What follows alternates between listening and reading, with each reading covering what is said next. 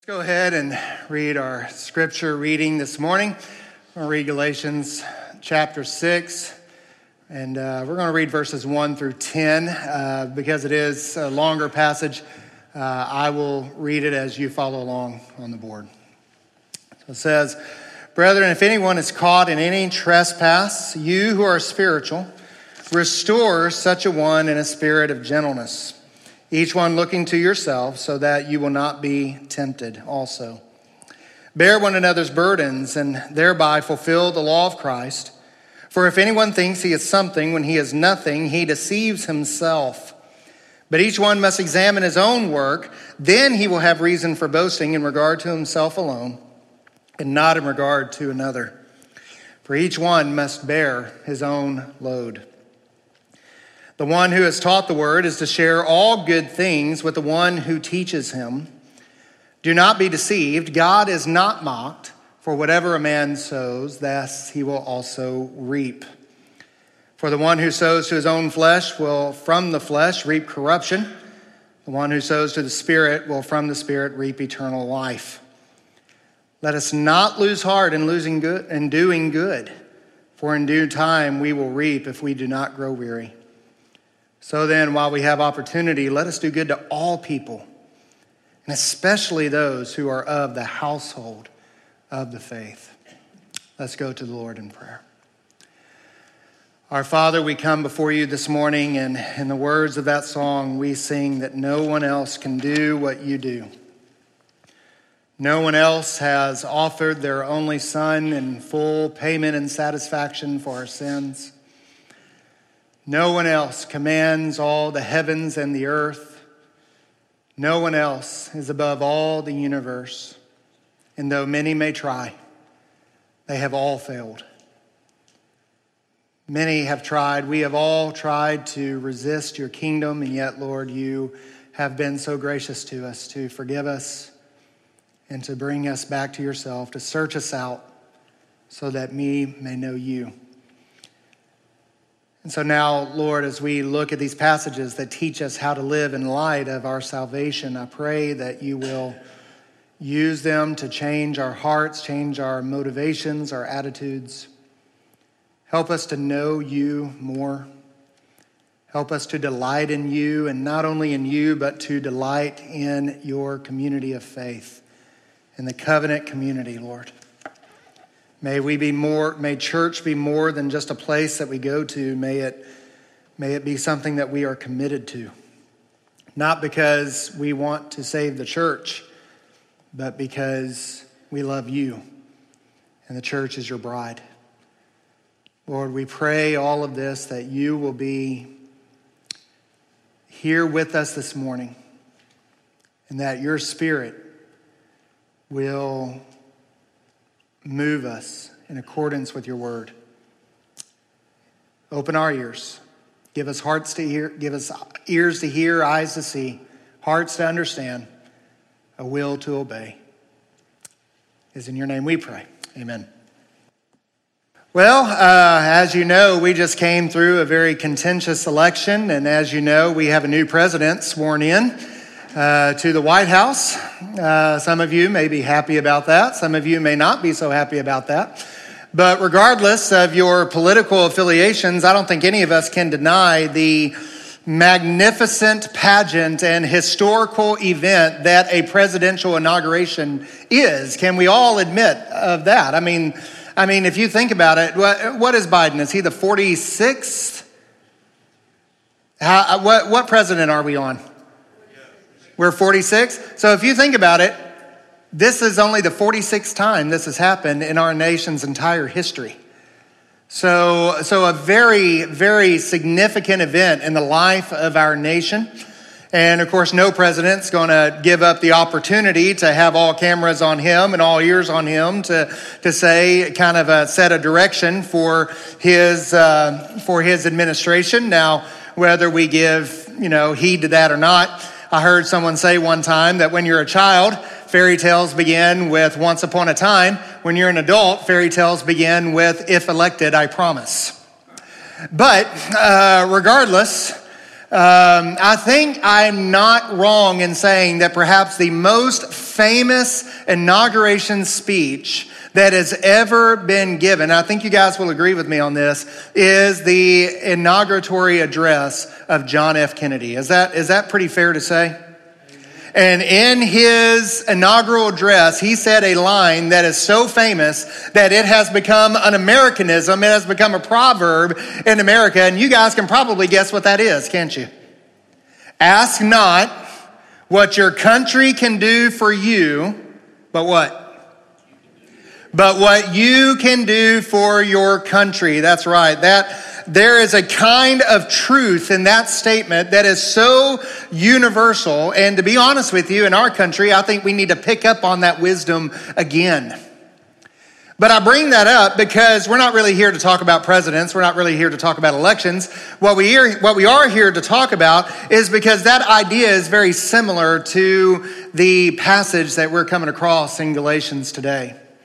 And so we could say it this way we could say, Ask not what your church can do for you, but what you can do for the community of God. And so we're going to see that emphasis in these passages. Now, Paul is at the end of his argument. This is the end of the main body of the book of Galatians. After this, we have some concluding thoughts, uh, some, uh, some things he's going to say just kind of to bring his letter to a close that are not really related to the rest of the letter. In some ways they are, but in some ways they're not. And so, but the main gist, the main focus of his argument, everything we've been working toward, everything that we have studied from when did we start Galatians? Was it back in November of last year? All the way to this point, we have come to this point, to the end of the main body of the book of Galatians. He has taken the Galatians to task for their leaving the gospel and being bewitched by false teachers. He has explained the gospel clearly. And now in Galatians 6, 1 through 10, the last instructions of his main body are given to the church. This is the end of everything. Chapter 6, as I told you last week, is focused on the community. Chapter 5, the practical section of chapter 5 is focused on walking in the Spirit, that you could call that the Holy Spirit section.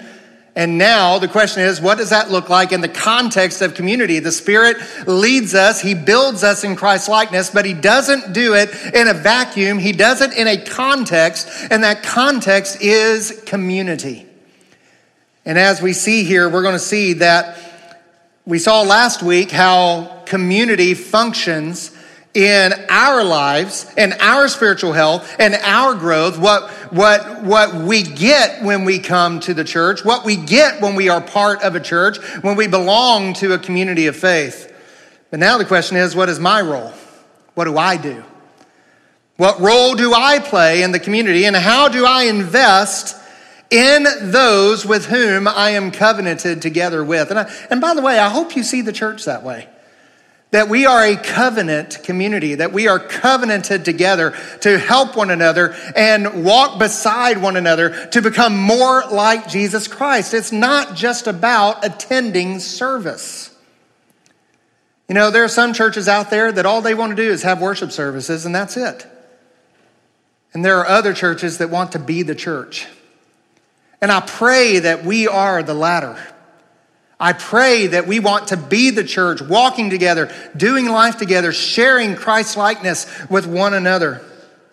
And so I think the core of these verses, really going all the way back to chapter 5, verse 13, but I think the core of these verses is found in verse 9, where he says here in verse 9, he says, Let us not lose heart in doing good for in due time we will reap if we do not grow weary. Now, when he says do not lose heart here, I, just want you to stop right there for a minute because I want to talk about what this means. Uh, if you're using the English Standard Version, the, the version that Paul wrote, if you're using that version, it says do not grow weary. Do not lose heart. Do not grow weary. Do not grow slack. Don't lose your motivation. Don't become uninterested in the community. In other words, don't quit. Don't quit. In essence, Paul is calling us to be committed to the church, committed to the community of faith. maintain our commitment both to holiness in chapter 5, but also to the community of believers, to the community of our people whom God has called us to covenant together with. Jesus makes it clear in several places throughout the New Testament. He makes it clear that what we do and how we respond to the community is how we respond to Christ himself. And by the way, that's not a New Testament idea. We also see that in the Old Testament. Remember when Achan stole the forbidden goods from Jericho? And that had an impact not only on him and his family, but that actually had an impact on all the nation of Israel so that they lost a battle that, quite frankly, should have been very easy to win. But God wasn't with them because there was sin in the camp. And so, in the same way, Jesus says that what you do to the church, how you respond to the church, how committed you are to the church, is not just to the church, but to Christ Himself. You remember when Paul was on the Damascus Road, he was Saul at the time, and Jesus appeared in that bright light. He says, Saul, Saul, why are you persecuting the church? He didn't say that, did he? What did he say? Why are you persecuting me? Right. You remember Jesus himself, he says that whatever you have done to the least of these, my brothers, you have also done it to me. Peter, whenever Ananias and Sapphira had lied about what they had given to the church, Peter says, You have not lied to men, but to who? But to God right? And guys, when we understand that, that means commitment to the church is a serious issue. It means it's a serious issue. It's not an exaggeration to say that how committed we are to Christ is measured by the extent to how committed we are to the church. Now, just to clarify, look at verse 10. What, what, who all are we to do good to? He says, So then, while we have opportunity, let us do good to all people. Yes, we are to do good to all people. We're going to talk more about that in just a second. But, but do good to all people. Just, just do good for the sake of doing good, not for any reward, not for anything that we might get in return, but just do good. Just do good, you know? Um, and I mean, that's it. Just do good because it's good. He says, do it to all people, but then notice how he clarifies. He says, and especially to those who are of the household of faith. Yes, we do good to all people, but the object of our affection is the church, at least in this sense. Now, the ultimate object of our affection is Christ himself, obviously. But in this sense, the, uh, the, the special interest of our affection is the church. Let me give you an example of this. I, I just want you to know I love all your kids. I, I love kids. I love their messes. I love their rowdiness. I love their, I, I, in my opinion, there are two types of kids ADHD and boring, okay? And so I, I love children. But there are three kids that are the special object of my affection. And can you guess who they are? They're Melinda's kids. No, I'm kidding. they're, they're my kids, right? So even though I want to do good to all kids, the special object of my affection is to my children. Same way, Peter's, uh, Peter Paul, uh, one of those guys, he says, do good to all people, but especially to those who are of the household of faith. The church should be the object of our good doing. The church is the place where we train and we learn how to do good to others. These commitments and these instructions are to be offered to all, but the church is the special object of our commitment. The special object of our commitment. Now, of course, it's easy to say that, but what does that mean practically? What is that? How do we do that? What are we talking about? Are we just talking about coming to church on Sunday? Uh, you know, having your own pew, right? I was actually visiting a church one time and I sat down in one of the front pews and I was sitting there kind of looking over my notes and I felt on my shoulder and it hurt. and uh, I looked up and there's this little sweet old lady. I, I, guess she was sweet, contrary to what I just experienced. And uh, she said, You're in my seat. She didn't know I was the past. She didn't know I was a visiting preacher. Yes, I did make it into the sermon. But anyway, the uh, is that what it means to be committed to the church?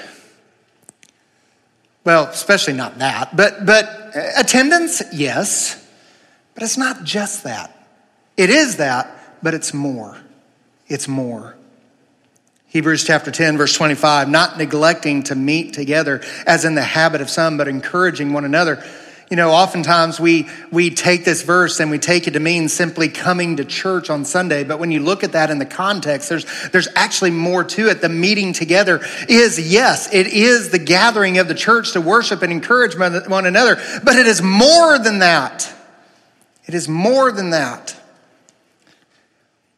We're not just talking about church attendance. What are we talking about? And, and Paul's going to end this practical section with a couple of aspects of how we are to be committed to the community of faith. How do we commit ourselves to the community of faith? And really, we just got a couple of aspects here. So, number one, what do we say? We say, well, first of all, we have to ask to what are we commit? To what are we committed?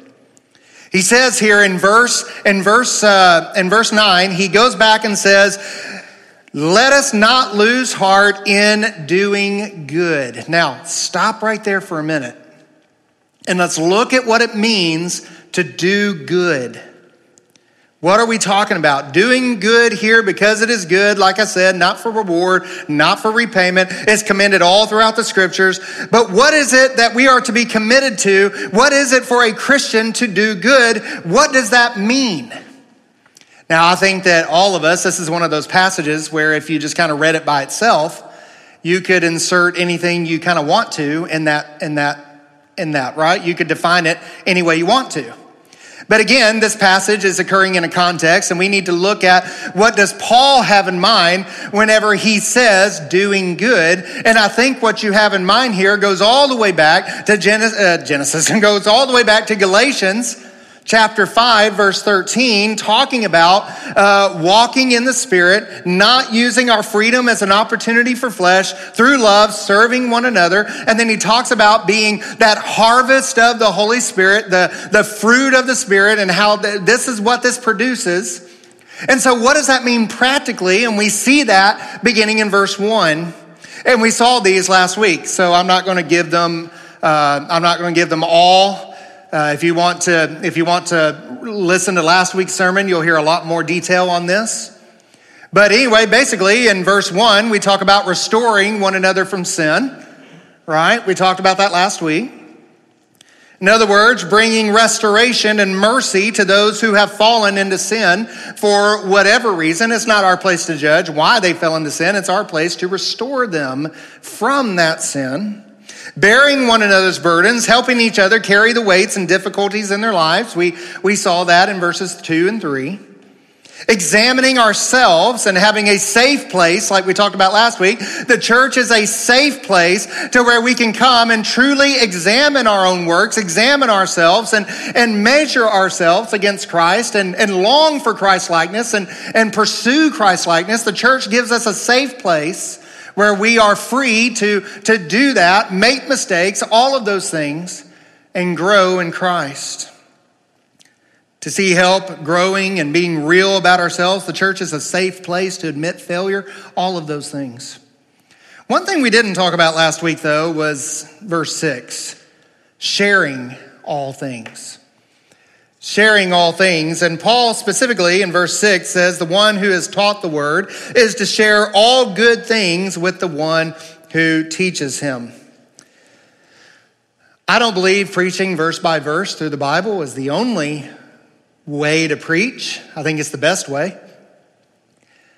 Uh, but one of the disadvantages is that every now and then you run across a verse that can, uh, that can be rather awkward to preach can be rather awkward to teach.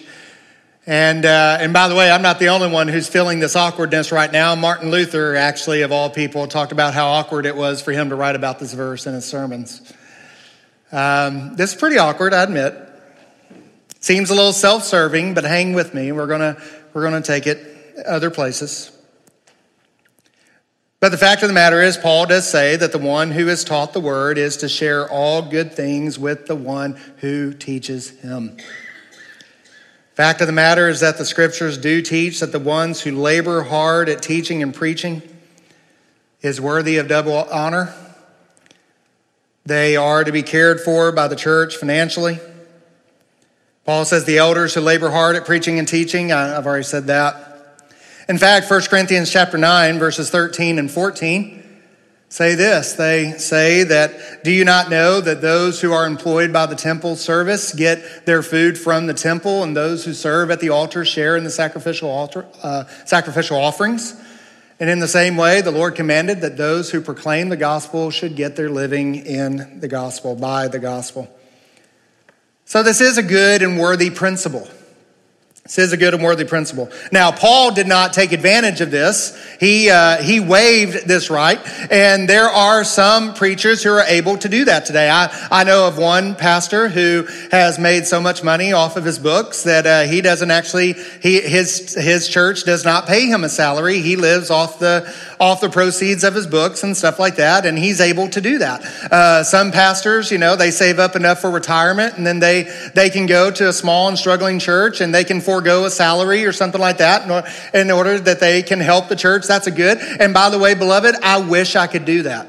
I, really do. I would love to not have to burden the church uh, with a salary for me. Unfortunately, God has not done that. Maybe one day I'll win the lottery. No, I won't because I'm a Baptist. But Paul didn't take advantage of this. He chose not to, to be a hindrance, not to be a hindrance to the church. So, so we can waive this, but the principle is sound. That those who are taught the word is to share all good things with those who teach. You know, I know some churches today, their philosophy is, Lord, you keep them humble, we'll keep them poor. What an ungodly attitude toward your pastor. Amen? What an ungodly attitude. Selfish self centered. And by the way, most of those churches are dying for a reason. Now, I'm not saying these things to you as a point of conviction. I'm bringing this verse to you as a commendation of your faithfulness. Because Calvary Baptist Church, you are generous to me and my family. And I am so thankful. You give me a comfortable salary. You have allowed me and assisted me to finish my uh, not my first, my second master's degree.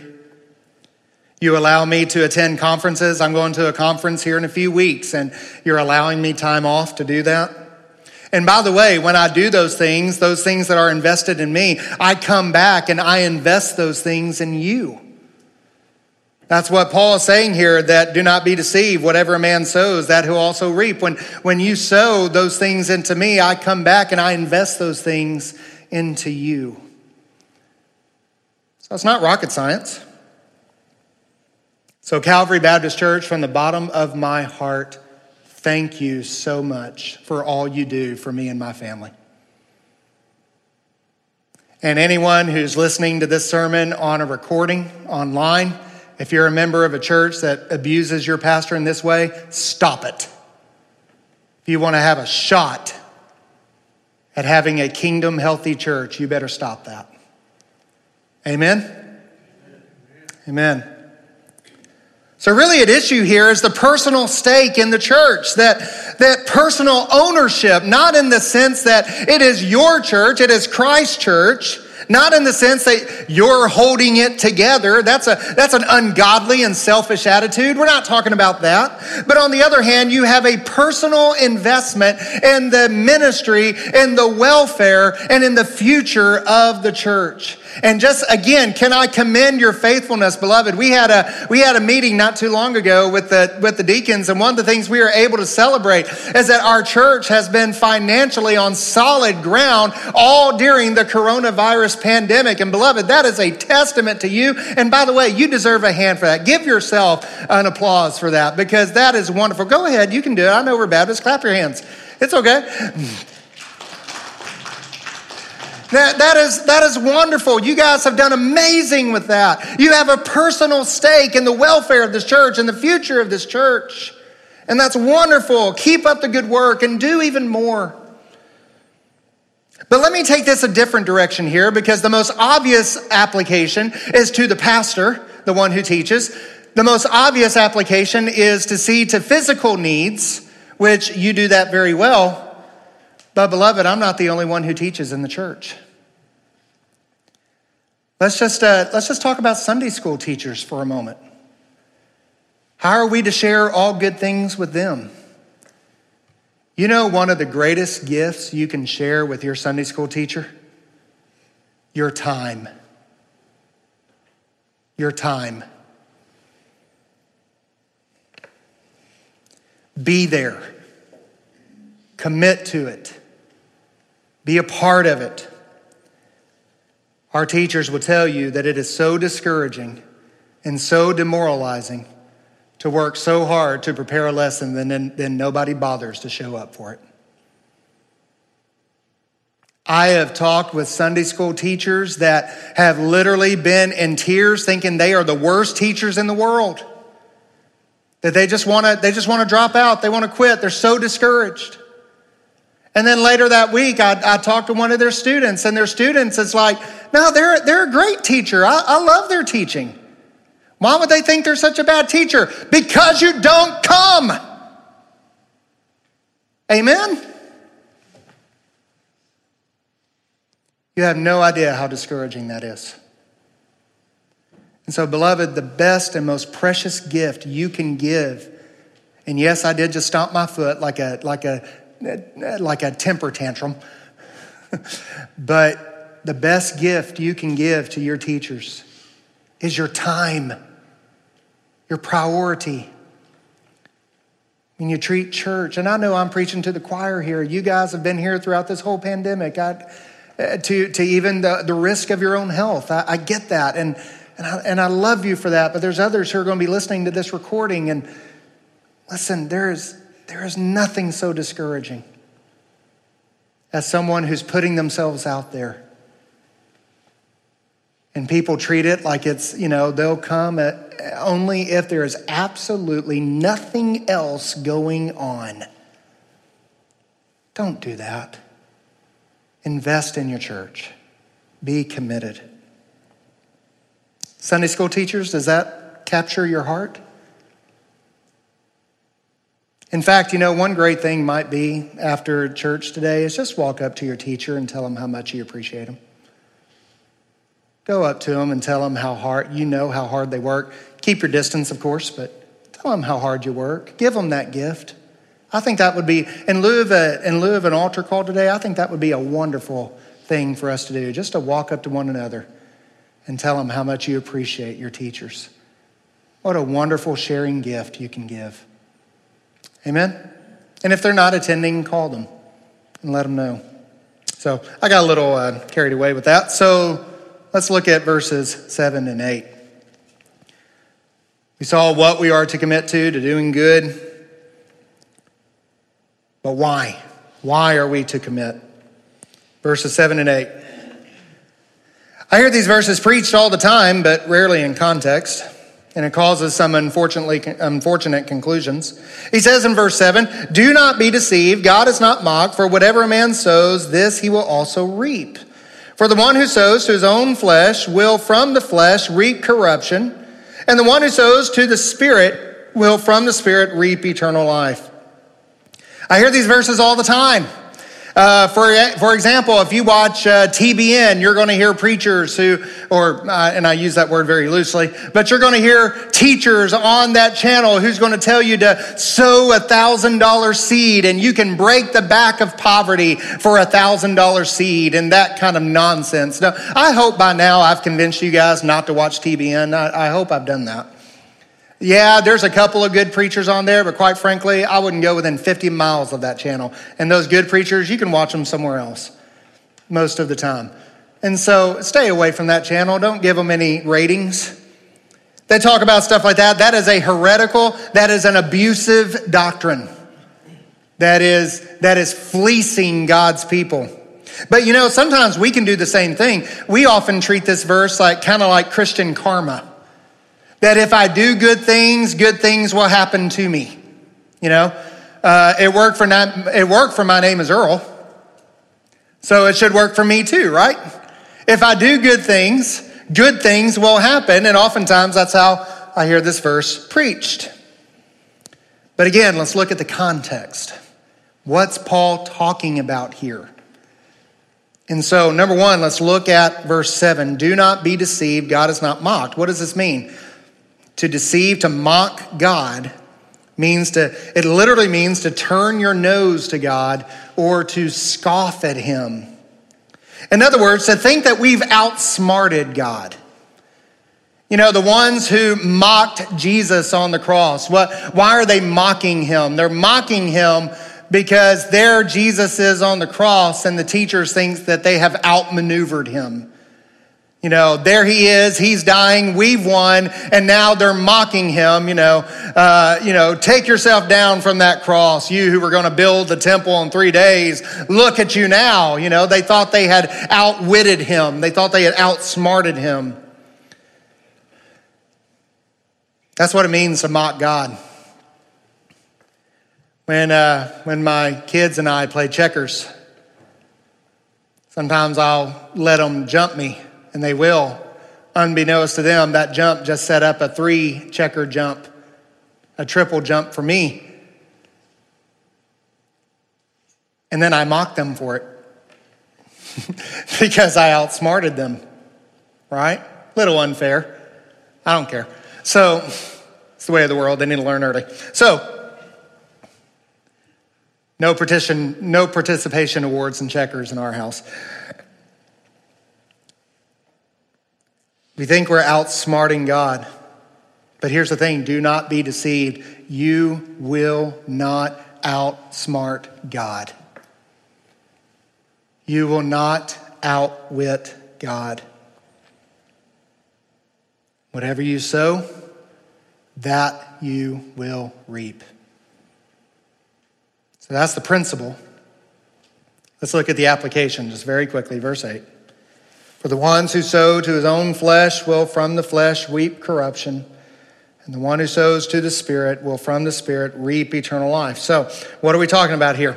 Those who sow to the flesh. Now, again, when we read this verse out of context, we could kind of supply whatever we want to there, right? We can talk about things that like going to movies or listening to certain kind of music or, or stuff like that. And that may certainly apply depending on what it is. But again, let's look at how Paul is using this term. What does he mean to sow to the flesh?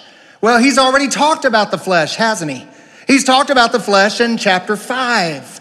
And the question is, how do we sow to the flesh in chapter 5 and verses 19 through 21?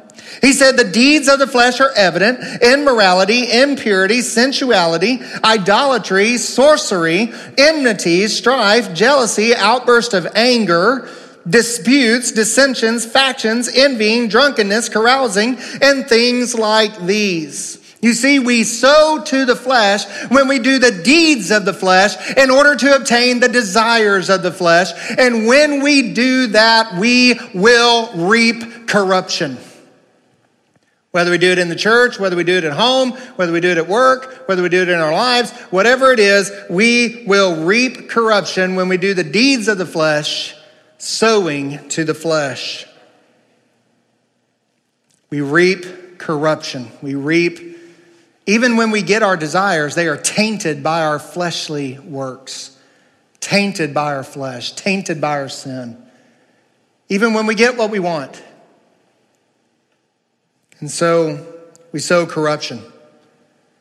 Do not think you can sow to the flesh in the church and be a godly church. Do not think you can compartmentalize your life. I'm a Christian on Sunday, and then the rest of the week, I'm whatever I want to be. In psychology, that's called compartmentalization. In the Bible, that's called sowing to the flesh.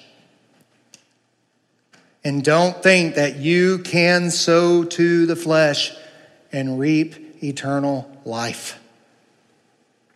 You can't do it. Now, what about those who sow to the Spirit?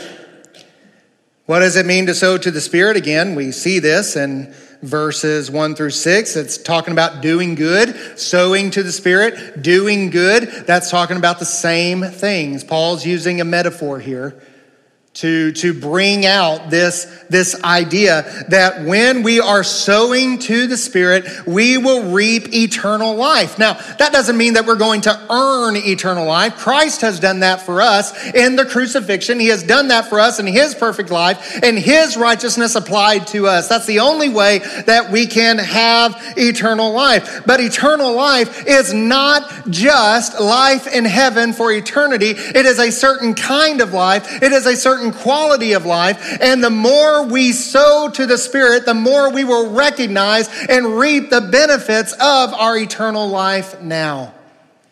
In other words, what will we reap? We will reap the fruit of the Spirit in chapter 5. That Christ likeness, that model of Christian maturity that Paul has given us in chapter 5. We're not just talking about going to heaven. But we're talking about living in light of heaven now and experiencing the joy and the peace that Jesus promises. He says, My joy I give to you. These things I tell you so that your joy may be full, that you may have life and have it more abundantly. These are all promises that can be recognized now, realized now, not in their fullest extent. No, that's going to be in heaven but we can have some of it now. And as we sow to the Spirit, the Spirit will produce a harvest of Christ likeness that will progressively make us more and more like Jesus Christ, characterized by the fruits of the Spirit. You see how all these passages are connected together? You see how they're all pointing back to one another? We did a series on the deity of Christ a while back. And after Galatians, I've decided to do a series on the Holy Spirit, talking about Him and how He works and how to recognize spiritual gifts and what are not spiritual gifts today. But just a preview, let me, let me just tell you this, and I've said this before, beloved, when you are filled with the Spirit, when you are truly Spirit filled, regardless of what you see on YouTube, you don't act like an animal. And you don't, lie, you don't act like someone who's demon possessed, passing out and flipping around and acting like you're withdrawals. And I'll go ahead and say this you don't speak in gibberish. Beloved, when you're filled with the Holy Spirit, you act like Jesus Christ. You do the things that Jesus does, your life points to Him. And just like Jesus, you do good to everyone, especially those who are of the household of faith. Make no mistake, do not be deceived. Oh, beloved. Oh, Christian, how many Christians are walking around today, walking about, being deceived? They're thinking that they can outsmart God sowing over and over and over again to the flesh and think that just because they give God a passing glance every now and then, they are reaping eternal life. They are deceived. You cannot sow to the flesh over and over, day in and day out, and think that you are reaping eternal life. You will not outsmart God. You will not outwit him. You will not trick him. But you can surrender to him. You can repent to him. You can trust him for your eternal life. Beloved, you can have all the promises of faith, all the promises that he offers you, you can have. Stop trying to outsmart God and instead trust in His provision for you. Jesus died on the cross. He came, He lived a perfect, sinless life, earning the righteousness that you and I never could. And then He died on the cross to take the penalty of our sins so that you and I can be forgiven. And then He rose on the third day to show that God was satisfied with his payment, that our sins were indeed forgiven, but also to give us power to walk in the newness of our salvation. Beloved, salvation is not just eternal life. It is that, but it's more. It's a Christ like life, it's Christ life. I don't have the power to change myself. I don't have the power to turn over a new leaf, but Christ does. And He invites all of us to repent, to trust in Him. You will not outsmart God. But if you're willing to repent and trust in Christ as your eternal Savior, God will save you. Whoever calls on the name of the Lord will be saved. Do we believe that? Amen. So why aren't we trying to outsmart them? Let's live for them. Be committed to one another, doing good, sowing to the Spirit, so that we will have that eternal life quality of life in our church and around. Father, we thank you for these principles you've given us. And Lord, if there's one here this morning who does not know you as Savior, Lord, I pray something was said or done today that they will come to understand how much they need you. Or if there's one here that does not have eternal salvation, I pray that they would surrender their lives to you and repent of their sins and trust you. And Lord, for those of us, uh, how often we sow to this flesh, Lord, give us a renewed commitment. Commitment to the church, commitment to you, and to one another to do good to bear with one another, to restore one another, to help one another walk in Christ's likeness, to be there for one another, surround one another with love and gentleness, kindness. Lord, to invest in eternity, treasures in heaven. Lord, I pray that Calvary Baptist Church will be the church. We will not just be a group of people who like to have worship services, but we will be the church. And we can only do that through your power. So help me, Lord, to model that. Help our leaders model that, our Sunday school teachers model that. Lord, may we truly be Christ for one another. Let's sing this song together, this wonderful prayer. Very simple, very well known. Let's stand together.